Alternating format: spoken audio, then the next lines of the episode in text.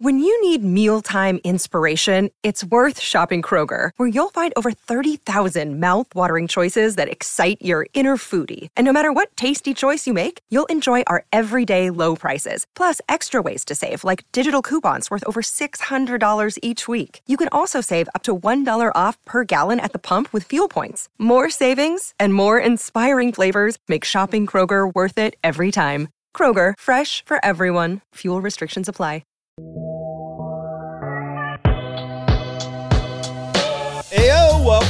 Welcome into the CHGO White Sox post-game show coming to you live from Studio A of our CHGO offices here in the West Loop of Chicago. I'm your host, Sean Anderson. You can follow me at Sean underscore W underscore Anderson. Alongside me is the full CHGO White Sox crew. We got the CHGO White Sox beat writer, Vinnie Duber, uh, in the yellow shirt, waving to you. You can follow him at Vinnie Duber. He's our, again, CHGO White Sox beat writer.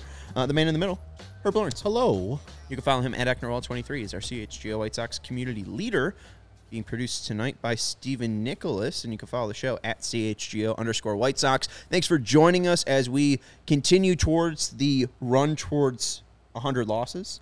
And I like how Victor and Fred have switched. Victor has done it like the last two times, and Fred just lets him because it's a community. Well, and I guess Yes. Fred is flipping because the White Sox won.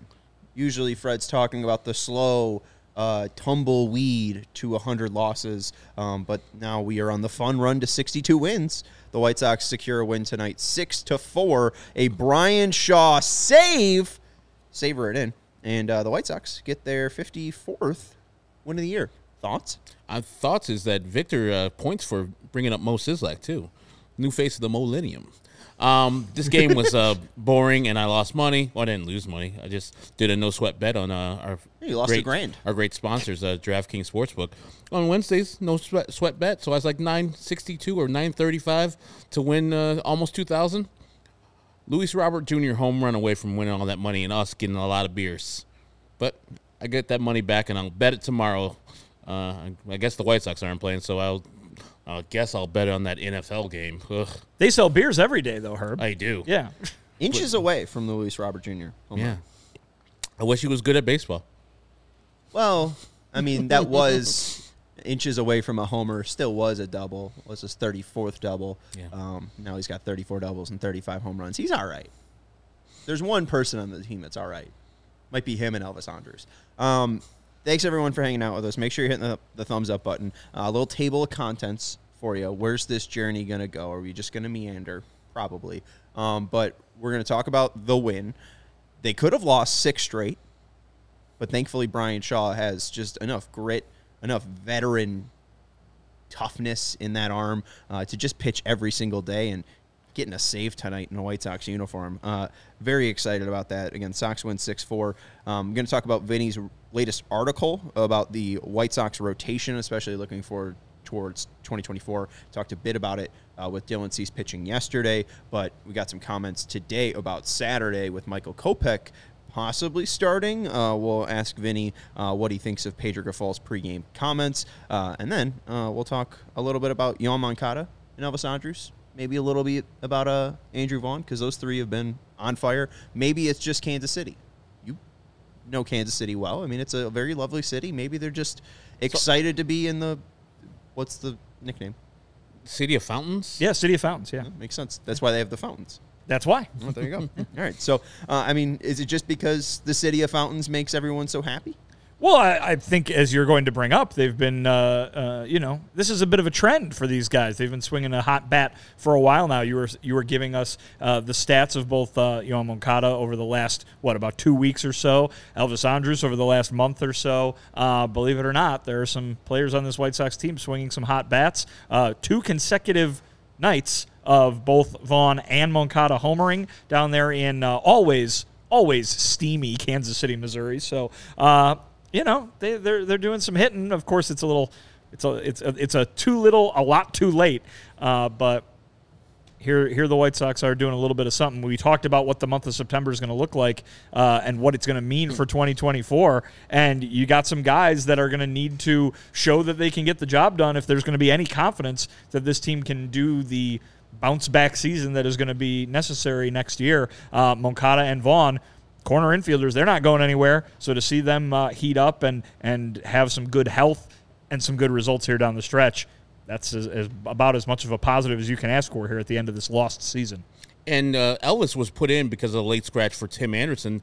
But as Sean, you uh, calculated the stats since like August August first, he's been hitting, and I've still and wanted him to be DFA'd more for you know. There's no reason for him to be playing anymore.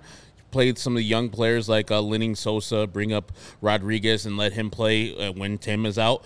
But in the times that he has gotten a chance to play for the White Sox this this late in the season, he's been hitting, been hitting well. I think what a four hit game today or three hit game, Yeah, four- four for five. Just a good, solid uh, at bats and doing very well with the bat. So he's taking advantage, trying to get another contract. Hopefully, Chris Getz doesn't give it to him.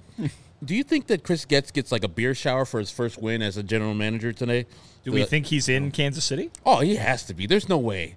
Like, why wouldn't you travel with the team and have the enjoyment of just being a general manager? I mean, didn't Rick do that all the time? I, Not every road series though. Oh no, I want to chill. He oft, often was on the road, but Yeah. not always. Yeah. Oh, yeah, he's the head baseball man. So yes, go and see what the team's Mr. doing in, Baseball. in, pu- Mr. in public, and then you know toss over some tables when they don't play to your standard. And then today you go into the clubhouse, it's like, hey guys, good win, and they just beer shower him to death because he's going back home to Kansas City, his beloved Kansas City. I don't. I don't think they gave him a No? beer shower. Okay, You think so? no, Okay. they probably don't even know who the guy is. they talked to Chris Getz yet? Have they given him a beer shower? Oscar or Colas knows it- who he is. I was gonna say there's a lot of these guys who very much know who he Yeah. is. He saw him in Birmingham last year for Project Birmingham. Yeah. Yeah, right. I mean, did any of these guys play with him? And Bryan Shaw might have played with him at some point. they ever cross paths? Right, Charles I mean, played El- with everybody. Elvis. He's been playing for Probably. 15 years. Elvis, Andrew, uh, Unless- but no, because I Chris- mean, when was Chris Getz in Texas? He No, played he versus didn't him. not play with him, but Oh, played, played against against him. Oh yeah, definitely I mean, played Brian, against him. Then Bryan Shaw definitely played against him. Probably struck him out all the time. Well, Brian- Getz's last year was 14. yeah, and Brian Bryan Shaw pitched in Cleveland in 2013 and 2014. There you go. All right, now I Big gotta- Cleveland, Kansas City, AL, old AL Central foes, Chris Getz and uh, Bryan Shaw. God, that, those matchups. I got to go find those highlights. Uh, but it, it was a win tonight. It didn't seem like the cleanest start. It felt like at any point they could have lost this game. Cut to Aaron Bummer giving up a home run. Cut to Touki Toussaint uh, retrieving a ground ball and then throwing it into the outfield, not where it was supposed to go. Uh, cut to Touki Toussaint delivering a pitch to home and Kyle Isbel just walking to second base. Uh, the White Sox just do not know how to hold on any runners. It's never a clean game with the White Sox. That's why they're 32 games I don't think- under 500. Have we declared one of these games as man? That was a offensive masterpiece, defensive masterpiece. Uh, everything was well on that game. I remember we tried to do that with the Cincinnati one, but you know Mike Kopech gave up four home runs in that game. There's been there's been about two, maybe. I think there was that first Cub game, the first Cub game at Wrigley, where Robert Right, yeah. hit the game-winning home run. Oh, yeah, that, that one was was- that was pretty good. And the Seven second one, pitch. and the second one was turning into the it. second too. one was about to be good. Yeah. Uh, so yeah, trying those to two. think. Yeah, those two. It's been few and far between. Because even like the the Giolito and combined like one hitter, I, I don't think they fielded well or something. Or Yeah. like they got like all of their runs in like one I, inning. I That can was a- recall Pedro Grifol standing up there and telling us a couple times, like, "Oh, finally an all-around good game for us," kind of thing. So I would say they've probably had two or three, Mm. four or five, maybe this season. Uh, You're being generous with four or five. I maybe maybe two. I, I'm not Uh, sure. yeah. Like I said, I I'm, I, But- I can recall two or three moments then, and then that Cub game. We've been doing this for two seasons now. Is Yeah. this our second season? Yeah, Yep. I because last year I think that was a whole bit that we were doing too. I think they've played over nearly what two what's one sixty two Almost, almost 300 plus games. three hundred plus games, and one, one of them have been like perfect. Uh, so I don't know. Well, it's just that's baseball too, in a way. Hey, I mean, what? Dodgers Dodgers less got than pummeled thirty today, didn't perfect, they? Yeah. Yeah. Um, and hey, uh, thanks, thank you. I'm going to read that Lance Lynn quote now because I've just been waiting, dying for it. Uh, this is from Bill Plunkett from uh, the Orange County Register. Uh, Lance Lynn on giving up 40 homers in a season. Go look up the Jason Heyward catch too. That saved uh, the 41st home run uh, from going out. He almost as gave up four homers today. He almost gave up four homers today. And none to Jake Burger, son of a. And none to Jake Burger, none to Luis Arraez, who also hits the hell out of uh, Lance Lynn, uh, giving him up to Jazz Joey, Joey Wendle. Yeah, and Jazz. Ch- well, he's good. He's on MLB the Show. But Lance Lynn on giving up 40 homers in a season. I mean, once you go over 30, who gives a shit? You're just trying to make pitches. Uh, and hey, uh, you know, it, it- you know, Same old Lance. bad pitch selection, bad execution. Yeah, same old Lance. Um, There are so in doing research for the uh, the story that you alluded to earlier that I wrote today, uh, mentioning Kopech and, and talking about Cease as well. Uh, Michael Kopech does not lead.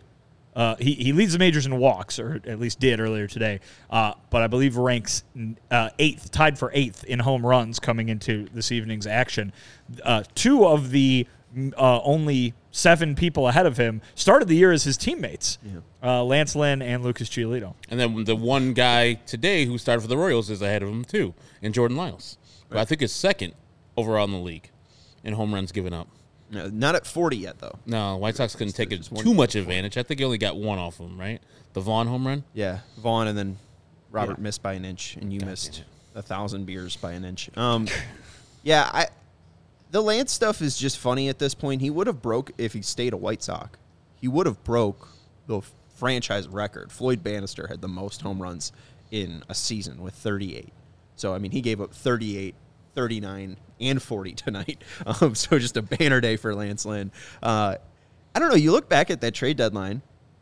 Pretty good that they traded Lance Lynn pretty smart that they traded Lucas Giolito. People are upset about Jake Burger, but I, I mean, they're pretty quick to write off Jake Eder. He's got at least like five years to at least make try to make the major league team. I'll, I'll give him a chance. Um, you know, it just seems like the biggest regret is not trading Aaron Bummer because oh man, he's been horrible.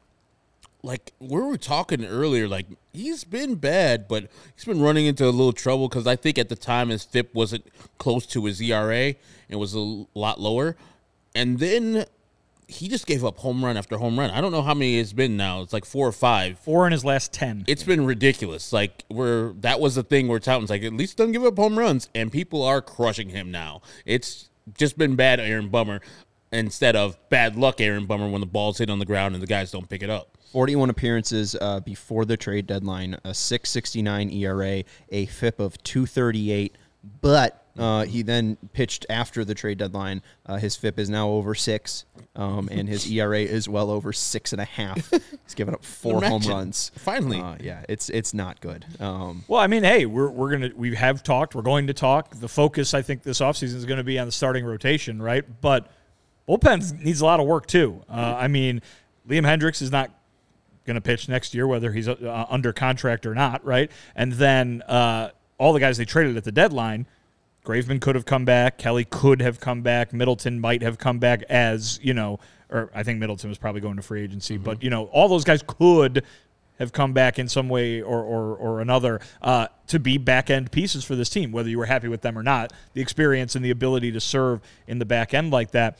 Now, Santos is probably penciled in as the closer. He's in the middle of a rough stretch right now, though he was perfectly fine tonight. Uh, and then uh, uh, Bummer, who's probably the next guy on that depth chart, right? He'd be your setup man, so to speak, uh, is having uh, a, a, a pretty bad season. So I don't who's who's thrown out of this bullpen next year. It seems like they're trotting Lane Ramsey out every All day to try to be the next uh, the next setup guy. But uh, you need some. I think you need some more reliability back there, and I don't know if, where they're going to find it. Brian, Bryan Shaw. Shaw. Yes. It's in Well. Bri- well, Bryan Shaw is likely not going to be on the team next year. come on, why are you? Don't put that evil on me, Vinnie Duber. it would actually make sense to bring him back because it's relatively inexpensive. You wouldn't be paying him eight, nine million dollars. Veteran minimum. Get Bryan Shaw back here on this. Jordan Leasure. Give him AJ says. to remove that tattoo. Sorry. No, that tattoo's pimp, man. No, it's not. Um, great. uh, you could also throw in Garrett Crochet. He's uh, starting a rehab down in uh, Birmingham. Uh, three up, three down, and thanks to White Sox Daily for uh, always posting clips. Uh, first batter, his first three fastballs were 95. The rest were 96. This was a relief appearance This was a relief appearance. Interesting. I in- in because he's the I mean, seventh inning. because he wants to be a starter. Yep. And and he they hopes to be a starter. And guess what? The White Sox need starters. But again, if they do that, as we've talked about in the past, he, he's not going to be able to start the major league season as a major league starter. He would have to uh, spend significant time, you would imagine, getting stretched out in the minor leagues. So I don't know if you can depend on him as a starter. He probably remains too valuable as a reliever. But here's the thing: guys barely pitched here the the last year or so, the last two years really. Um, what do you do? Is he your closer? Like, do you just throw him out there as as a really high leverage guy right away, right off the bat, before you know, you know, if he's able to do it after a, a, a year plus off? I, I mean, know. they're looking for Bummer to give uh, you know multiple innings. We heard that. I mean, there's value in a multiple inning left-hander reliever. I mean, sure, I but just- who's gonna who's gonna close out games for this team? Groot? It's tough. I just hope that Why, why do you need two? Just a closer. Well, you, there are innings before the closer. If you're saving Garrett Crochet and Aaron Bummer to throw an inning and a half, it means they're not going to be available the next day. Yeah, That's and we have a starter that doesn't go five innings often, six at, at all. So we're going to need the bullpen next year when Michael Kopech starts. But also with Chris Getz, I have very little faith in his you know job to do his job next year.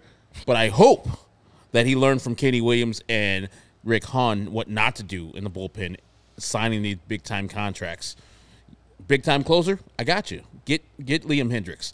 But other than that, bring your guys like the Lane Ramseys of the world and have them pitch to their pitch lab, even if you believe it or not. But have them fail or, or succeed with people who are inexpensive. So you can spend your real money on more high leverage people like the Liam Hendriks of the world, the starting pitchers of the world, instead of having $24 million in the back end of your bullpen right there. And there's like a net here too messing with me. Go spend fifty more million dollars to be in the Brandon Nimmo market than Andrew Benintendi. Sorry, drink. Um, you know, it's just the guy. Like uh, honestly, Mike Petriello of MLB's posting the the fielding run value. That's FRV for you at home. Ferv. Uh, we're not doing outs above average anymore. Ferv. Outs above average. it's- OAA. Owa is gone. You know, it's all it's all out. It's a it's a faux pas now. The new What about uh, Durs? What about Doctors? Defensive run saved. Oh yeah. Still Do we there? like Doctors or no? Well, no, that's like on a, a, a site that's still a, an HTTP. You know, we're, we're on the HTTPSs. We're on the encryption websites. You know, we're You we're kids in the move new too age. fast, man. Just get one also and stay notice with that it. his explanation for why we don't use the one acronym was just to answer me with more acronyms that I don't know what they stand for. Well, it's a, it's a, it's a, an encryption on the the website. Vin. Hey, don't know. hey. it's Herb, to quote Homer Simpson, nerd. beep bop bop bop beep bop bop bop. where was I? Ferv. Ferv. Uh, but Kyle Schwarber's the worst defender by Ferv. Okay. Negative twenty, and then Negative uh, 20? Yeah, third in I don't know baseball- what scale that's on, but it doesn't sound good. Third in baseball is Andrew Benintendi and negative fourteen. Third worst. Third worst. Who's second? Wow. I don't know. Uh, Castellanos. I'm just gonna say his teammate. Keep naming people. Uh, let me go with since I mistaken him earlier. Kyle Isbel, No. not him. Uh, ooh, okay. Uh, it's he's on the Nationals. Ooh, actually, I guess he, well, he, he's Joey Meneses. tied for third. Tied for third, and there's a, a guy. Brad negative Wilkerson. Uh, no. Keibert Ruiz, uh, negative would never got nineteen. Uh, and The the arcade game character? sure. And uh, then uh, down yeah, little tied squares. for Oh, yeah. that's I don't maybe. Uh, and then tied for third is uh, Martin Maldonado and Andrew Benintendi. The point is, though, The you know- catcher? Wow. yeah. Not good. Uh, no. The Um, guy who we were saying made sense for the Sox earlier this year. He is natural socks. We got we just got his buddy Korey Lee. Yeah. We just got you know Right. younger, better, faster, stronger Martin Maldonado, and he's Cor- his name's Korey Lee.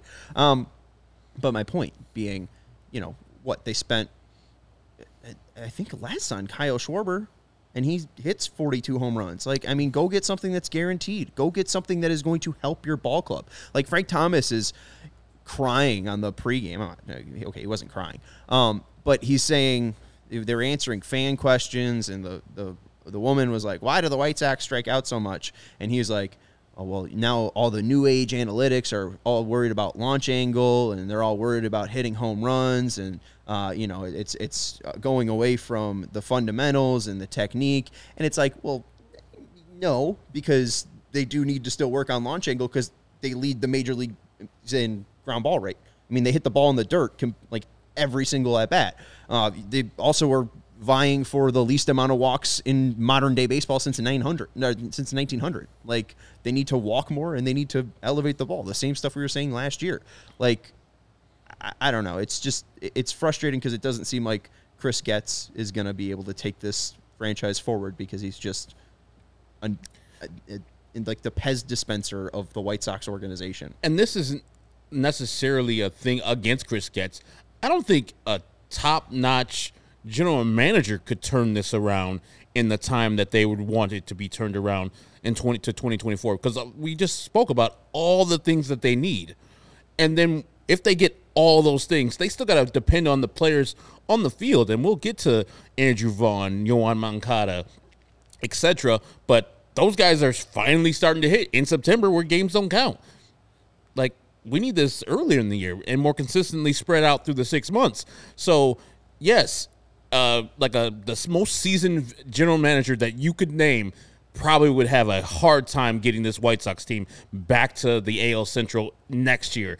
And Chris Getz is, as I said, he's the mouse swallowing the cat. He doesn't know what he's doing, and that's because he hasn't done it before. Now he might just get lucky and just you know you know have the the ignorance not to know what is wrong and what is right and do just good things but it's going to be hard for him to get this team right because Jerry's not going to be giving him all the money he needs to fix the starting rotation and so if we're not going to be fixing the starting rotation that's going to be strike one we saw what the starting rotation did this year when they were poor and when the White Sox were doing badly, the team just fell off the table. If you don't have a good base of the starting rotation, your team is going to be bad. Okay, I just want to whiteboard this idea that from Alex because I think I confused people with the Pez dispenser thing. I got it. Okay, Me yeah, too. all right.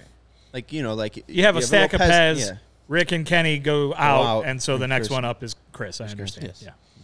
Um, a lot of stuff we can build off from Herb. Uh, the rotation. Will they have enough starting m- uh, money to address the actual issues? And we can go into Vinnie's article from today at allchgo.com. You bring up Andrew Vaughn as well. Uh, we'll get to King of the Game in a second. We'll take a quick break. Make sure you hit the thumbs up button. Uh, we'll talk a little bit more about this game. We'll talk about Vinnie's article and the White Sox rotation in 2024. And we'll talk about the, the guys turning it around and if there is any hope out there for Yoan Moncada, Elvis Andrus in 2024 as a White Sox or Andrew Vaughn. Uh, Want to let you know though about getting your ducks in a row because Ray Chrysler, Dodge, Jeep, Ram is having their reopening in Fox Lake, their grand reopening in Fox Lake. Flock in September 9th and celebrate our Get Ducked event with free prizes and get your chance to win $1,000. Plus, during Jeep Adventure Days, get employee pricing on all new 2023 Jeep Gladiator modes. The grand reopening of Ray Chrysler, Dodge, Jeep, Ram in Fox Lake is only on September 9th, but our savings are all month long. So head over to their grand reopening on September 9th for their Get Ducked event. Go try to win $1,000 uh, over at our friends at Ray CDJR in Fox Lake. Um, and they've been serving the community since 1963. So find new roads with our friends over at Ray CDJR. Also, want to let you know about our friends over at Splash Sports. Tomorrow is time for the NFL to return. And Herb, I know you're itching to win money. Yep. You're, you're, you're itching to try to find an edge. You're itching for a reason to watch the Lions take on the Chiefs. Why not enter a contest? CHGO has weekly Pick X and NFL Survivor contests for everyone to participate in for real money. Head to sla- uh, splashsports.com slash CHGO. Link is in the description. And sign up, deposit cash, and get started. And it's just $10 to enter either. CHGO's weekly Pick X contests and CHGO Survivor contests. The more enter, the larger the prize. So go over to splashsports.com slash CHGO and sign up. We'll be running weekly contests all year long, so make sure to keep that link handy. And if you want to run your own cost- contest, if you're tired of being the commissioner on leagues, chasing people down with none of the reward, you could sign up to be a commissioner right through our link and earn money for the contest you're already running with your friends and family. So head to splashsports.com slash CHGO to join in. We'll have a different contest coming out. So we're stoked to compete uh, uh, with and against you all. Uh, and be sure to click our link in the description below. Again, splashsports.com slash CHGO. The Lions are playing in the season opening game. Yeah, because people are hyped about the Lions. They're, People are they're- hyped about the Oh Lions. People are hyped about the They're Lions. just Is the ghost of Joey Harrington back? Yeah, they're They're just favored like to win the division. Yeah, people are just I. They, it's like they got the flashy thing from uh, Men in Black, and they just erased their whole Lions history. No, it's the Lions. The Lions are going to Lions. Okay. That's that's going to Whether happen. people are hyped about them or not, like, isn't there another team that is like act like people are they know they're good that could play the Chiefs? Not, I mean, not really Who's good these days? The Bengals. the Bengals, but I don't know if they play. No, they wow, probably do they play could them. they could just have done Bengals lines. It could have been the Jon Kitna Bowl. I know the Bears play the the Chiefs like in week three. They could have been this uh, team that played the Chiefs on the ring night, but But they're the they They're- were the worst team in the league last year. they're very very excited about the Lions, and I get it. They were nine and eight last year, almost made the playoffs. Dan Campbell biting kneecaps and such, but the Lions, they're they're always going Lions. This whole damn thing. You know, when the last time they won a playoff game, Sean, Uh, you don't because you weren't alive. You I, I do. you weren't alive either. Vinny, were you alive? I think so, barely. Yes. What was it? 1991. I was one year old. and what wasn't uh, Scott Mitchell their quarterback? Yes, Yeah. I believe, Come or. Eric Kramer, one of the two. Um, week 17 they play the Bengals, the Chiefs. So To in uh, second to last game. Okay. I mean it's it's New Year's Eve, so maybe that's why they Bengals. Happy Chiefs. New Year. It's the Bengals and the Chiefs. Um, anyways, go join our contest, folks. Um, yeah, how can you not be excited about Dan Campbell? I got their money line 'Cause I, I- think they're going to win tomorrow. Come on. Whew, Well, because no there's- Kelce. Well, there's an early win. Oh, promo. okay. Oh, oh, the seven points up. yeah. Okay. So I mean, if they score the first touchdown, yeah, they could win. okay. And no uh, Chris Jones either for the Kansas City. I'm not going to act like I know the Chiefs injury report. He's not I know. injured. I know Kelce might not. He's play. holding out. He's holding out for big time money, like uh, Nick Bosa got today. This is this is turned to NFL Yeah. post game. Yeah, we can I don't know. it. I don't know who any of these people are. you could be making up names. No clue. Andrew Yeah, I've heard of Kelce Tom. before. I know him. Packers always suck. You, have you heard of Nick Bosa? He's Joey Bosa's brother, right? Yeah, there you go. All right. So yeah, I mean you're fine. Yeah. Um. All right. Let's. and all those people, the Kumerows, the family from Chicago. oh, the Kumerows. It's Bosa's dad. Uh, Bosa's dad is Bosa, and it- he married a Kumerow, his mom, and the Kumerows are from here, and some of them are connected. Good for him. Back in the day, Um. All right. Let's go to our king of the game. Play. I just want to play the noise, honestly. Presenting. Well, I didn't get the honk, so I'll have to go with the actual king of the game. Sir, his lordship, Andrew Vaughn. he scores I like two runs. I like that you included two runs. I feel like runs scored. No one cares about that stat anymore. no but one it's a but it's a about good That's how you win. Huh? That's how you win. It is. You can't win. You can't win without the runs. And you know who would ca- you know who would care about runs scored? Steven. Mr. Hustle. Once Mr. again- once Hustle. again, that's how you You win. know, you got to Well, run you don't need to cross the hustle to score a run. You could be like Bobby Witt Jr. last night and just walk home from third base after the the balk. That's true. Uh, Andrew Vaughn today, three for four, the home run, two RBIs, and two runs scored. Um, do we like the pick, or should Elvis Andrew have been the pick? Elvis Andrus. no Andrew Vaughn. He got his career high in home runs. He keeps on adding to that career high. He's starting to sting the ball, and uh, while Elvis hit the ball four times and got hits. When you hit the ball over the fence, you're going to be the guy, especially if you hit got two other hits with it. A triple shy of the cycle today for Andrew Vaughn. I would love to see him do the cycle. Yeah, that's like Bengie Molina. I mean, it's the perfect ballpark for him to try to do it, and too bad he won't be there until next year. Yeah, I uh, we we did get a follow from Andrew Vaughn's dad today on CHGO White Sox, um, and then he promptly unfollowed because I said that his son hustles really hard, but when even though he hustles as much as he does, he hustles with all of his heart. He's got that TWTW. He is slow as a turtle. I mean, I think that if you, I, I know that people are pointing out the Statcast numbers of Grandal's actual speed and Vaughn's actual speed, and I think Vaughn's like three feet per second faster than Grandal. But if you were paying Grandal and Vaughn like hundred thousand dollars to run to first base, I think Grandal beats him in a race. That's that's an interesting theory. Very much. I, I don't know. I just I, I don't think Grandal ever has an incentive to to actually give it his full go. But I think if he had incentive to Did give you it his see him full try to go, score he from second Vaughn. base?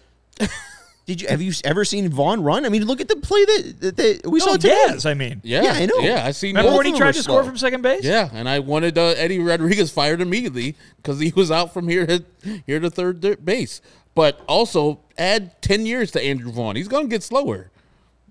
That's going to get worse. Yeah, not Vaughn better. hasn't had m- multiple leg and back surgeries that we know of. And I, I and he's still slow as a turtle. Hey, he's, if- just if- he's like Paul Konerko. if slow. Vaughn hits thirty home runs a year, which he won't, he won't. this year, I don't care how fast he is. Well, so AJ brings up if Vaughn makes it to 25 homers, I'll feel slightly better about the the um, Burger trade. burger trade. I did want to look up how many because you know it, it always has to come back to 2005. Um, 1999 was Paul Konerko's first year. He hit 24 homers. I mean, can Andrew Vaughn hit 24 homers this year? This year, yeah. In 19? There's, there's what, 20 plus games left? He's been on fire lately. Yeah. I believe he can hit, run into f- six more home runs. I mean, is there any way he can salvage this? Last year he was at a 750 OPS. Um, he had 28 doubles, 17 homers. Uh, right now he's at 25 doubles, and well, I guess no, 26 doubles and 19 homers. So I mean, he's gonna obviously he's gonna probably hit 20 homers. I mean, you okay with a 30 and 25 season from Andrew Vaughn? Like, does it still feel like it's a sour year from him, even though he's gonna hit those milestones? It's kind of like you remember at the end of the year. I forgot who it was uh, who pitched at the end of the year. Got hurt. It was it Davis Martin? His last start, and it blew up his ERA. And so if you look at the stats, you're like, man, Davis Martin had a sucky year. But we knew that Davis Martin had a pretty good year in his rookie year last year. That's what it'll feel with Andrew Vaughn if he gets to 25 and 30 doubles. You'll be like, oh. Man, look at those 25 home runs, 30 doubles. What are we complaining about? Andrew Vaughn's a good young player. Like, we saw when they came, and it wasn't really in the games that the White Sox needed them to come. So I'll know every White Sox fan that saw the games is like, yeah, he did get those numbers and achieved them, but he got them at the end of the year, type of like an Albert Belle type of thing back in uh, 1998 when he was just stacking up home runs at the games where the White Sox were way out of it. but that's something that we wanted to see from him because we saw in 2021 he hit that mark at uh, August 15th or whatever. It seemed I think he had the diving play in the outfield in that Inky series, and it seems like it zapped his power. We saw last year too, the end of the season, that it zapped his power. Be great if he finished with you know six homers in the month of September and showed some pop. Um, Good point. Alex mentions that Vaughn needs to get the slug up at least ISO numbers when you subtract batting average uh, from slug. Uh, right now, Vaughn has a 179 ISO. Last year was 158. So I mean, he's got above average. About it's up 20 points. I mean, I don't know if he's using a lighter bat. I think someone commented that yesterday. Um, I know that we hold Vaughn to higher standards, but I mean, he, he's a he's been clear that he's a core. I mean, we heard Jerry Reinsdorf talk about the core and um, them trading away Burger. It seems like it's obviously going to be Jimenez, Robert, Vaughn, Moncada at least next year as the core. I think the interesting thing is Tim Anderson. I mean, he was scratched today, was leading off, um, but I mean, Elvis is now hitting 377 since August. Um, Tim still can't find his power. I mean, would you rather pay Tim Anderson $12 million or 14. $14 million and Yes. maybe decline that option and then pay Elvis Andrus to be your shortstop? No. No. No. What about pay Elvis Andrus to be your, your second baseman? No. And That- well, they did and that then- already. And then Colson Montgomery's your, your shortstop. Well, Colson Montgomery's not going to be ready to be the I'm just shortstop. throwing out stuff. I got you. No, I mean the second the White Sox decline that offer, somebody's going to pick him up for a very inexpensive expensive deal, and he's going to explode. Like I would love to have Tim next year in his walk year, where he's dedicated to just playing baseball and clearing his head from this year. If he sucks and he's not as good next year, wipe your hands and say, Tim, it's been real, man. Go ahead and check out free agency. But as soon as he gets DFA'd or not tendered an offer by the White Sox, if it happens this year, it's over. He's going to be a good player, and I'm going to be pissed that the White Sox didn't give him $14 million for one year. And in the market of shortstops, that's a steal right now. Even though Tim Anderson's not good right now, I feel a bounce back coming back next year. Every bet that Chris Getz is going to make this offseason is going to be a risky one, right? Whether it's the bet to stick with a guy or the bet to go get somebody else, they don't have a lot of certainty really anywhere on the roster, with the exception of Luis Robert Jr. Uh, that though is a bet where the upside, the Tim Anderson bet, is an upside where, like Herb just said, if they bet $14 million on Tim Anderson to be Tim Anderson and they get Tim Anderson, it is still a relative bargain to what that would cost, that what that kind of production from that kind of position would cost them if they got it any other way. I, I, I understand Colson Montgomery's on the way, but he's not going to be here next year. Tim Anderson, you just keep him. Not only are you just bridging that position, right? If you're like, if you've made up your mind and you said Colson Montgomery opening day 2025, we've got your we've got your seat waiting for you. Tim Anderson could go out and hit three 330 for you next year, and he could do it at a price that would would not would be much less than what you were paying for that on the open market. They were early to bring Andrew Vaughn up. They were possibly a little early to bring Oscar Colas up. Andrew Andrew Vaughn was a college player, the the, the best bat in college. Oscar Colas played professionally in Japan. Colson Montgomery they got out of high school. And he's Good point. got a, He's- f- a f- a OBP above 400. But you plays would- his sure. position well. But my point being is that I think that there's I think their expectation is different from what it was with Vaughn. They, they drafted Vaughn and they said we're going to see you in, in two years.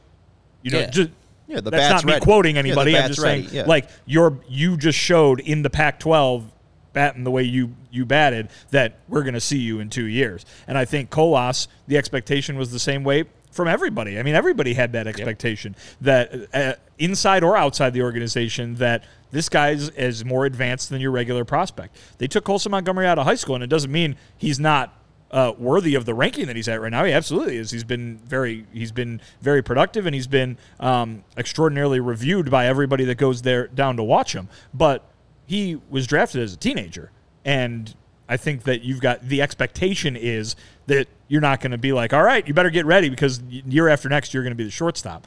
They've got Tim Anderson. They can keep Tim Anderson around next year. It might it might not win them the division, but it would do the job of having a uh, player with a, with a positive track record of production at the major league level, and it would fill that gap with somebody that's not just a warm body until Montgomery is ready the next the next season. And the point you brought up, Sean, about bringing up Andrew Vaughn early, bringing up Oscar Colas early, I hope they would learn from that, that those were rushed. And I'll put those in quotes because Andrew Vaughn had the full year somewhere else in, in Schaumburg with, what, in 2020, whatever you say about that. He was ready to play.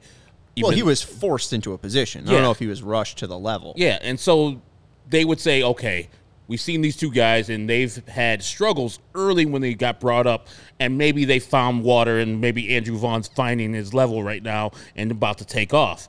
But that's years into his uh, major league career.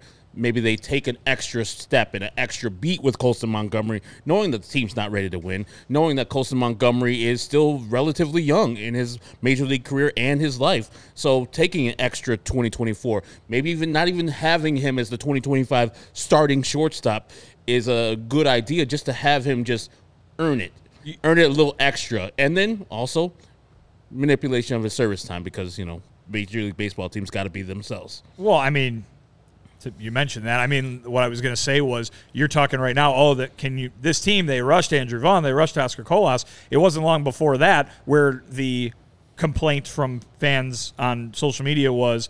How, why are they taking so long with Eloy Jimenez? Why are they taking so long with Luis Robert Jr.? Why are they taking so long with Kopech and Cease? I mean, there was a time where the complaint was those hey people pounding the table saying those guys are ready bring them here bring them here and now the complaint is those two guys oh oh my god they rushed him so much they, they didn't handle that right again uh, it there, there might be a larger trend of them not just hitting the arrow in the middle of the bullseye which would probably be preferred but the point being that i think the the, the spot the state of the team is dictating something to do with this as well. They brought Andrew Vaughn up because they thought he could help them win because they were ready to win. And I think next year, if you've got Tim Anderson, why does Colson Montgomery need to be here? If you're if this team is mostly coming back, what's the confidence level that you have in them winning next year? I'm not sure Colson Montgomery is the you know key to them jumping from where they are now to a playoff team. I'm not trying to advocate for Colson to be on the 2024 team, and plus, you know, with you know possibly Tim on, on, on the roster, and obviously Elvis Andrus on the roster, um, it's going to be a crowded shortstop room. Elvis Andrus. this was the Elvis Andrus uh, he's- sequel season. He's coming back. There's no Oh, threequel. Come on, man. There's Come no on. threequel. Don't put that in the air. Don't put it in the atmosphere. It's gonna happen if you put it in the atmosphere. I'm not. I can't. I've I already can't- seen it. I can't do I'm- it again. Why are you blaming me? I, I've already seen it, Herb. Oh, I can't I do would love, Vinnie, Oh, I can't do it again. with the precious access that you have, if you get the chance to talk to Chris Getz in the next week or so, ask him, hey, what do you Well, and then the next week they're in Detroit. Okay, well, next two weeks. Next next week. Next, next, week. yeah, when, yeah. w- next chance you get to talk to Chris Sure. Getz, I would love. You know, I mean, hey, how, how many people are even going to be talking to Chris Getz now at this point? You mean four people are going to be showing up to Guaranteed Rate. Field, right? I mean, you're going to have a chance to throw four or five questions at Chris Getz. Would love one to be about Elvis and Andrews. Hey, Chris, what do you think about Elvis Andrus returning in 2024? Do you think that Chris is going to do the whole powwow with the beat writers before most home series? It's a good question. Uh, I mean, you know, to each their own policy, I would imagine. I think that uh, Rick showed the benefit of that in, you know, maintaining a flow of information and maintaining a, uh, you know, we're not hiding anything from anybody, or we want the fans through the through the press to be informed. Um, I can say this though, off of the experience of last year, after the or you know, at, really after the All Star break, Rick Hahn's doing of that declined precipitously, right? And so, I, you know, we saw kind of the same thing happen this year, where early in the season he was on that schedule, and and that was great. Um, and then once we got to the run up to the trade deadline, it was kind of silence until the trade deadline, when obviously he had to talk a lot because of all the moves that they made. Um, and then last year, after the trade deadline, I don't remember it being quite so regular, so to speak. So um, I don't know if if Chris will do the same thing or not. I think um, him being from within the organization, he might have seen the benefit of that though, and and would would continue something similar. We'll see. We might have to wait till the end of the season to ask him about Elvis Andrus. Um, all right. That's Uh, what you want me to do. Please, no. You want me to dedicate the limited time that I have that with the That's the general first manager question, too. It's to, like- El, to to asking if Elvis is going to be He's back. like, any questions? Like, yeah, uh, Elvis Andrus coming back next year, and he just ends the press conference and walks out. my, my dear friend Bruce Levine, I wouldn't be surprised if he used this first question to ask about Elvis Andrus. He's a veteran. Come on. I mean, you got to pay respect to the veterans. Um, uh, hey, you know, is Elvis Andrus going to be on the 2024 team? Yes. No, Why are you saying that? Just because he's been hitting well lately? Yeah, I mean, hey, since August for I, I was asking, and we were all asking around the trade deadline, why is he going to be on the team? And here he is in the past 25 games with a batting average above 377, an OPS above 950. I mean, he's a, a second half king. I mean, what I what, what's there not to love? I mean, sign him in. Come on. August second, twenty twenty four. Then I mean, they they signed him like the last like two weeks of uh, like that. It was a late signing, Elvis Andrus.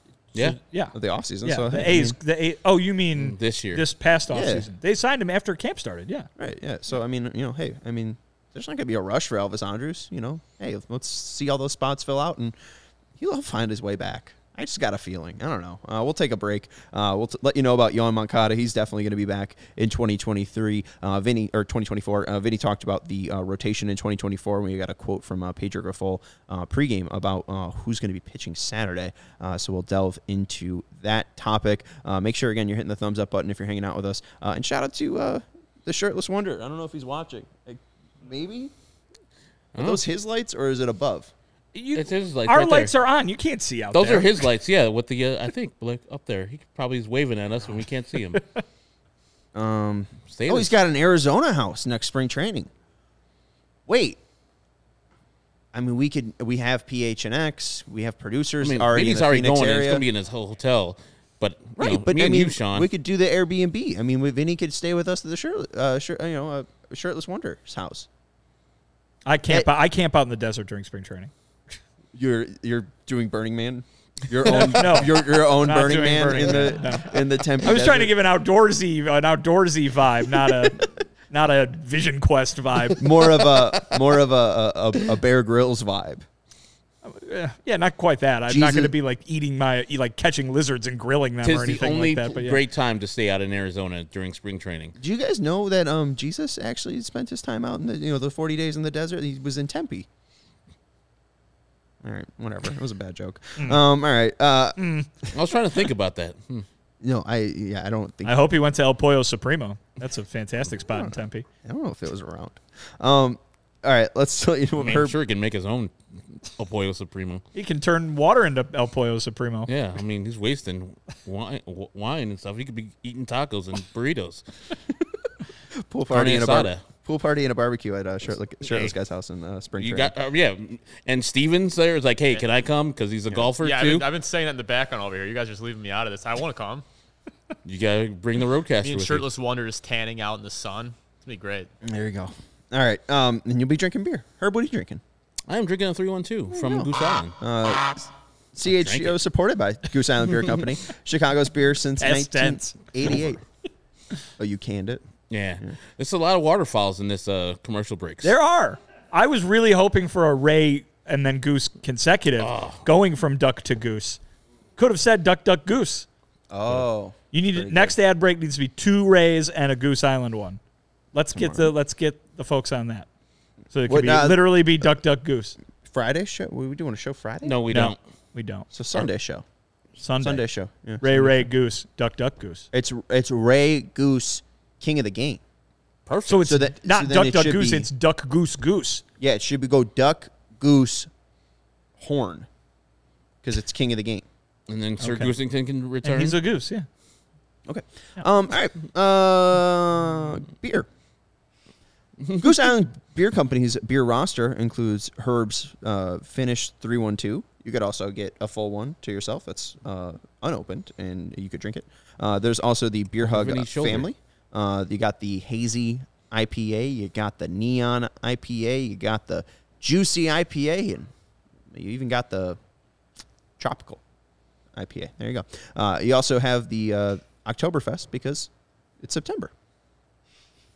That's when Oktoberfest is. It is. over in uh, over in Germany. Is it really? Yeah, It is. And gotta- this weekend too, I believe. it's going. There's an Oktoberfest in the city. Probably multiple ones. They should fi- really, f- you know, figure that out because it's October. I know, but I think they do it in September. I don't know the Why? history of it, but I, they do it in September. That's the correct thing to do. There's It's, also it's, it's like a season. It's a festival. You know, it stretches for time. oh yeah, Put your beer in a big okay. stein and Yeah. drink it. Hmm, You'd think it'd be like a month long festival though. It's like Of Oc- it's the like month of October. you know, it's like when the people get excited about the pumpkin spice latte thing. That starts like now. Hmm. The same thing with Oktoberfest. PSL uh, season coincides with uh, Oktoberfest. Oktoberfest. Okay. Yeah. All right. Uh, and there's also the full pocket pills from our friends over at Goose Island. Grab an ultra fresh brewery exclusive beer at Goose Island's original brew house on Clybourn Avenue in Lincoln Park or from their tap room on Fulton Street in Westtown. Goose Island Beer Company, Chicago's beer. Alex says he's too high. Alex, if you're really too high, just uh, sniff some uh, peppercorns or bite it.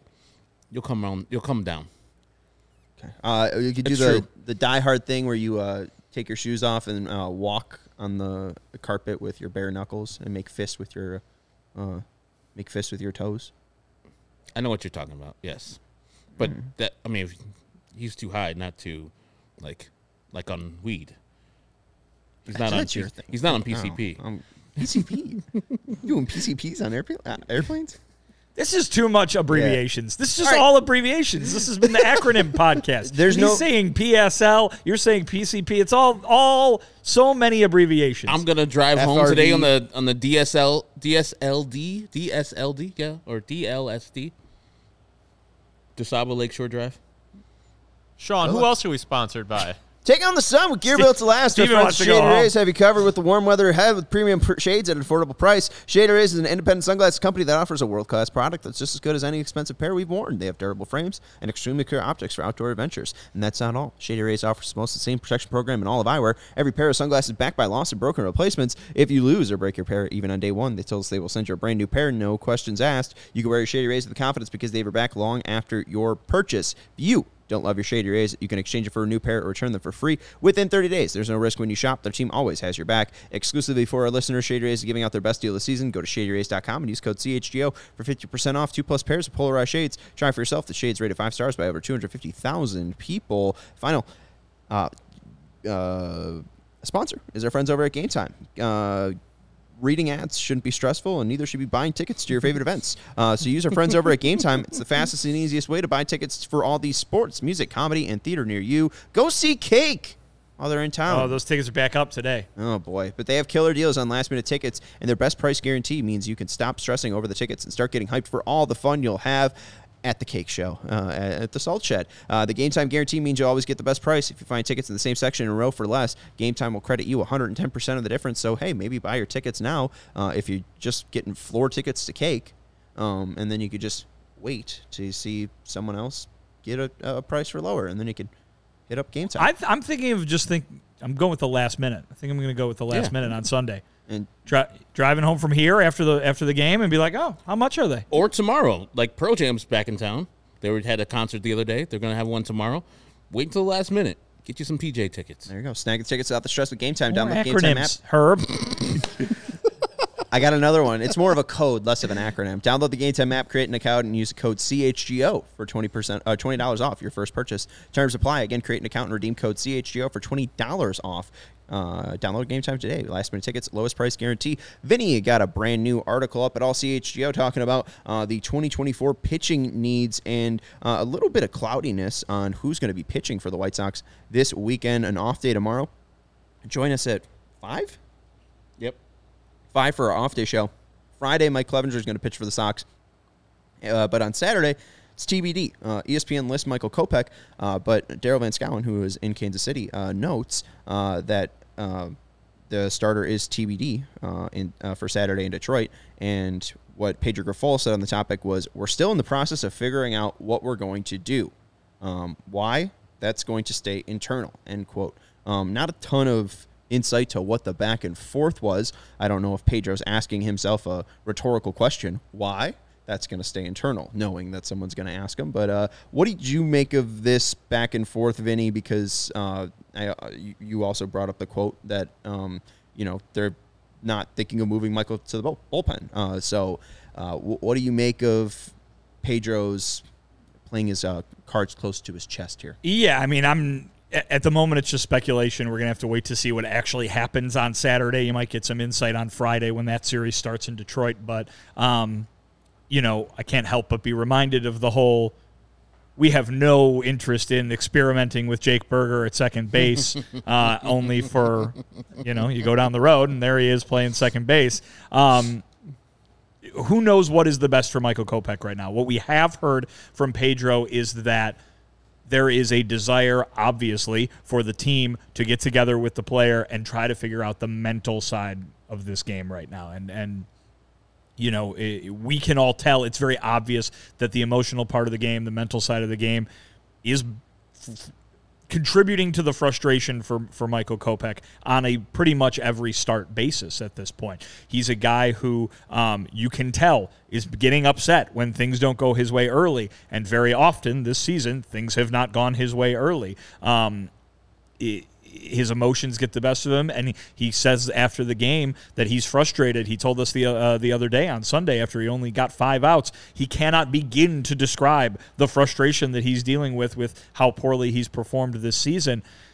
When you're saying stuff like that, obviously you're being overwhelmed. We're not hearing that kind of thing from Dylan Cease. Disappointment and what the results are, sure, but he's not talking about the overwhelming frustration that he's dealing with out on the mound that is contributing to what's going wrong for him this season. That has been the case with Kopech. And so Pedro was asked recently, is there any thought being given to, hey, why don't you just let this guy take a break? Why don't you just let this guy, uh, you know, sit out, whether it's one go round or the rest of the year at this point? It's not very long, you know. And they said, oh, we haven't had those discussions yet. We haven't thought about that. Maybe they've thought about it since, you know. And I, I'm not saying that it took a question from a reporter to make them think about it, but perhaps it has gotten to the point where that is a consideration. Um, I don't I certainly don't think that you would like make the switch of turning him into a bullpen pitcher with 20 games left. That doesn't seem like a thing you would do. That being said, Pedro has been the one over and over again to say that this is the better time for evaluation than spring training would be. Is that a would there be a thought to that versus throwing him into the fire on opening day next year if they were to go that way?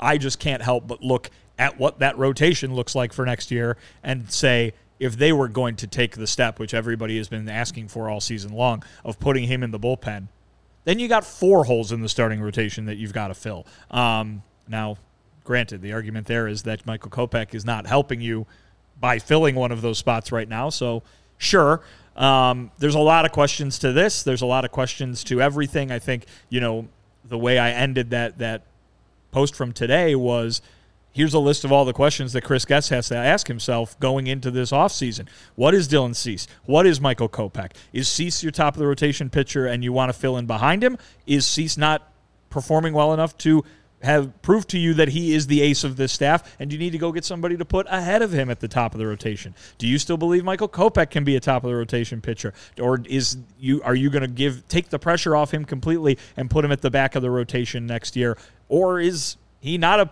starting pitcher at all? There's so many questions that Chris Getz has to figure out an answer to and Can he? Are those questions answerable until you actually get to next season? What is Jerry Reinsdorf, as you brought out, going to allow him to do from a budget standpoint to go and address those problems? And to what degree are they going to address those problems? Um, the need right now for starting pitching on this team moving into 2024 is dire, in my opinion. There are at least three spots that you need to fill, and I don't think anybody from the minor league system has shown that they're going to be ready to take that baton on opening day. Uh, certainly, Davis Martin is not from a recovery standpoint, and even the guys that they just promoted to AAA, Christian Mena, Nick Nastrini, not exactly like they were blowing guys away at AA.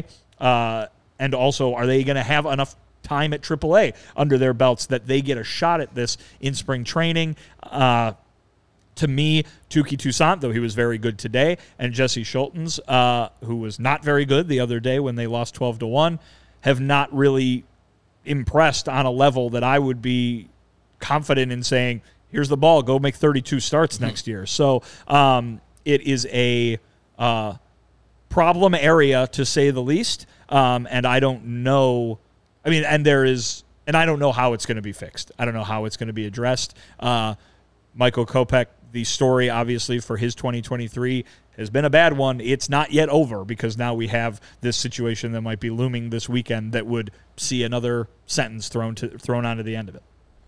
I would just explore all options with Michael Kopech, including maybe trading him away if you can get a starter that is major league ready some team has to look at Michael Kopech and say he's got it. He's got all the things that we need, but the mental is off. We can get him in our building and we can get him fixed. The White Sox are just not doing this, that, and the other the correct way. I would say that he just have to do something else that you've been doing with him, and he has to do like the whole thing where Chris Getz said they're going to be checking on dudes to make sure they're doing their off-season program. Like have constant pressure, not pressure, just constant checkups with Michael. Hey, man, are you doing this, that, and the other right? We need you to be mentally focused because we know your pitches are fine. You could develop another pitch. Got it. But right now, your problem is getting through the games. And as Vinnie just said, like the like he's admitting that he's over overwhelmed in these starts. Five walks in an inning and what a third that's unsustainable. You can't have that. And if he's saying and he's admitting that he's already overwhelmed, we could already see that on the on the field. But him saying that and verbalizing that to the the press tells me that maybe this is too much. Maybe a, a fresh start for him might be the spot. It's going to be hard to trade uh, Michael Kopech because ERA is up there by six, but he has a live arm that people are salivating over, and maybe somebody out there can say, I want that guy here in our building. We'll give you this guy who is a AAA guy, maybe ready for a starting uh, starting rotation role. Because next year, even if Michael Kopech comes back, like Vinnie said, that's three and a half spots you have to fill because he barely goes five innings every every time he goes out there. So you need to go with the bullpen anyway. So he might be more of a detriment than actually helping the team next year. So it might be it for Michael Kopech for me if I'm Chris Cop- uh, Chris uh, Getz to see him pitching the way he has and not knowing a solution for him. Yeah, I mean, I'm fine if Kopech's their fifth starter and they they give it a shot in 2024. But I think the biggest question out of the ones that you listed um, is just how much are they going to be allowed to spend? Because if it's not a, a, legit number, it doesn't matter if Kopech's their second pitcher. It doesn't matter if he's their fifth pitcher because they're not going to have good enough people in that building, regardless if they don't go out and spend money. Like if they don't go and get Aaron Nola or whoever, like they're they're just not going to have enough legit MLB arms to be right. taken seriously. Right. I mean, uh, you said good enough. Like I'm I'm just not even seeing anybody who can actually do that job right now right. that is going to be on the team next year that you know is going to be on the team next year. There's not even a Jordan Lyles uh, uh, out there who's Just like eating innings. Sure, yeah. but right, like that. To your point, like that's that's a guy who. You, can get you're not going to get the numbers, but you, are he's reliable that he's going to go make the start, right? I mean, hey, the last guy to make 200 innings uh, for the White Sox in a single season was James Shields. The numbers weren't pretty, but he went out there every single day. Ate and those a, innings. And a great uh, nickname, too. What was it? Wago G. Ah, uh, Wago G. Great. Big game. Big, Wago Grande, big game. Okay, I got you. Um, some names that you mentioned, uh, Vinnie, bringing up uh, for 2024. Uh, Nick Nastrini uh, didn't have a great start. He had his first start in Charlotte today. I think he walked five. Not great, but his first AAA start, he struck out nine. Um, so that's pretty decent. Uh, Nastrini, I know, is a little bit more advanced than Christian Mena, who's also in AAA now. Um, but this is from Foolish Bailey. Um, he did some stat line scouting for some minor leaguers, and this was 20 year olds in Double A uh, with 100 or more strikeouts in a, a Double A season. Uh, Gio Gonzalez had the most as a 20 year old in 2006. Chris Tillman second uh, in 2008. Uh, Gio had 166. Tillman had 154. Uh, Phil Hughes uh, in 2006. These had are some names. 138. Bring me back. and uh, with 136th in fourth place, Christian Mena. Um, so all those guys are actual names, dudes. Uh, so I mean, Christian Mena, while he is very young, uh, is very raw. He's 20 years old, pitching in AAA. Like I mean, he he is knocking on the doorstep, and you know he is just one more step from possibly being in the White Sox rotation. So uh, I mean, there's some intrigue, I would say, in those two arms. So we'll see what Mena and and uh, can do. But I mean, Here's- if, here's- if either of those guys are taking up a rotation spot to start the season Troubles. in 2024, Troubles. they're screwed. Right.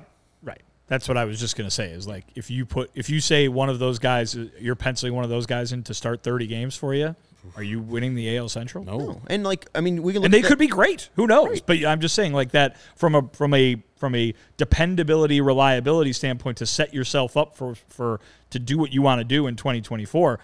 They could be great, but they don't offer any of that any reliability at all. And I think we could look at the other side of town right now and just see what Javier Assad and Jordan Wicks have done for the Cubs. Uh, their numbers as starters this season 56 and two thirds, 47 hits allowed, uh, 16 walks, 14 earned runs, 43 Ks, uh, 222 ERA. Uh, those guys were homegrown arms uh, that have kind of come up through the middle of the season and started starting games late in the year um, after Drew Smyly, who you know again signed to be a guy who can get you through April and uh, uh, May. Like he did his job, and then those guys did the, the rest. So Right. maybe Nastrini and Mena can be your Assad and Wicks, um, but you got to get somebody to again uh, be a, a legit starter. Um, final thing I wanted to bring up was Yoan Moncada. Uh, Yo Yo hit a homer today, and he's been on fire uh, in the past couple of games. Uh, Moncada, and I think the most intriguing thing uh, is actually a better right-handed hitter uh, this year. Um, Moncada since um, Moncada since August 9th um, has an OPS above 950.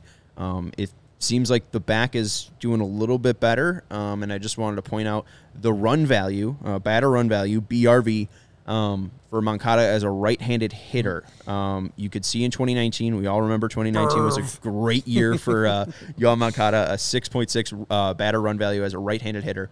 Uh, in 2023, he's above one and hit a homer today, so uh, that run value is going to be uh, positive uh, with today's performance. Uh, and we could see in 2021, 2022, and 2020, uh, it was a negative burv uh, for Moncada. Uh, his career uh, numbers as a righty, uh, as a right-handed ba- uh, hitter, uh, is uh, what a 712 OPS. Not great, um, but he's a better right-handed hitter this year. Um, now his OPS is above 712 uh, in 2023. So I mean, maybe if there's any sign for you on Moncada, it's that you know we, we know he could be such a good left-handed hitter, and we really haven't seen that that right-handed prowess since 2019. Seems like maybe that's back for you.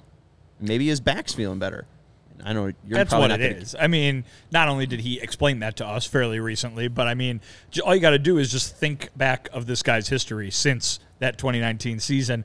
He's just been dogged by injuries, pretty much constantly. Um, whether it was the whether it was the COVID, whether it was kind of just the the consistent you know parade of baseball injuries right ooh my back ooh my oblique ooh my you know whatever uh, this guy was never healthy enough to to compete the way that he wanted to compete and then this year the back has basically been there the entire time uh, he's finally feeling like himself and it probably should be no surprise that he's hitting more like he thinks he can hit um, it's a small sample size uh, obviously but um, again, stay healthy. I mean, that's really been the the storyline of the last few years for the White Sox. These guys stay healthy, they look pretty impressive. When these guys don't stay healthy, they very much don't.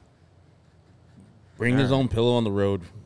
Bring his own bed bed on the road. Something so keep his back all good. Because golly, if if this is the guy can turn this from this year to 2024, will we be making 24 million dollars? God bless. That will lift the White Sox up because we know the defense plays, but if he can hit right-handed like this, and we know the lefty power's been there, that'll be good for the White Sox, especially if he's like the number two hitter, which he should be, because he gets on base usually when his back's good, and it'll strike some fear into these hit uh, these pitchers. If you got Yoan Moncada hitting behind a rejuvenated Tim Anderson, and then in front of a great Luis Robert Jr.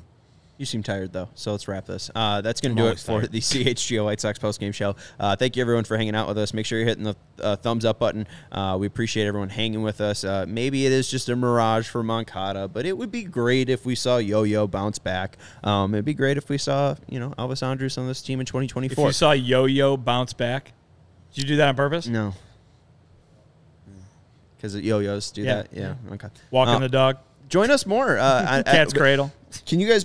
Yo, can you guys bring a yo-yo tomorrow? We got an off-day I show don't at, own at a, I don't own a Yo-Yo. I don't know. I think it's worth that. it. We could we could devote five minutes to us trying to yo- yo-yo tricks. Um, join us at 5 p.m. when we do yo-yo tricks tomorrow. Uh, that's Vinnie Duber. You can follow Got him a whole at all, off season to fill, Sean. I don't know if we want to Bust out the yo-yo burn that yet. tomorrow. Yeah. Okay. All right. Uh, that's Vinnie Duber. You can follow him at Vinnie Duber. That's uh, Herb Lawrence. You can follow him at Actonwall23. He's our Do CHGO. White Sox community leader. What? Do skip it tomorrow.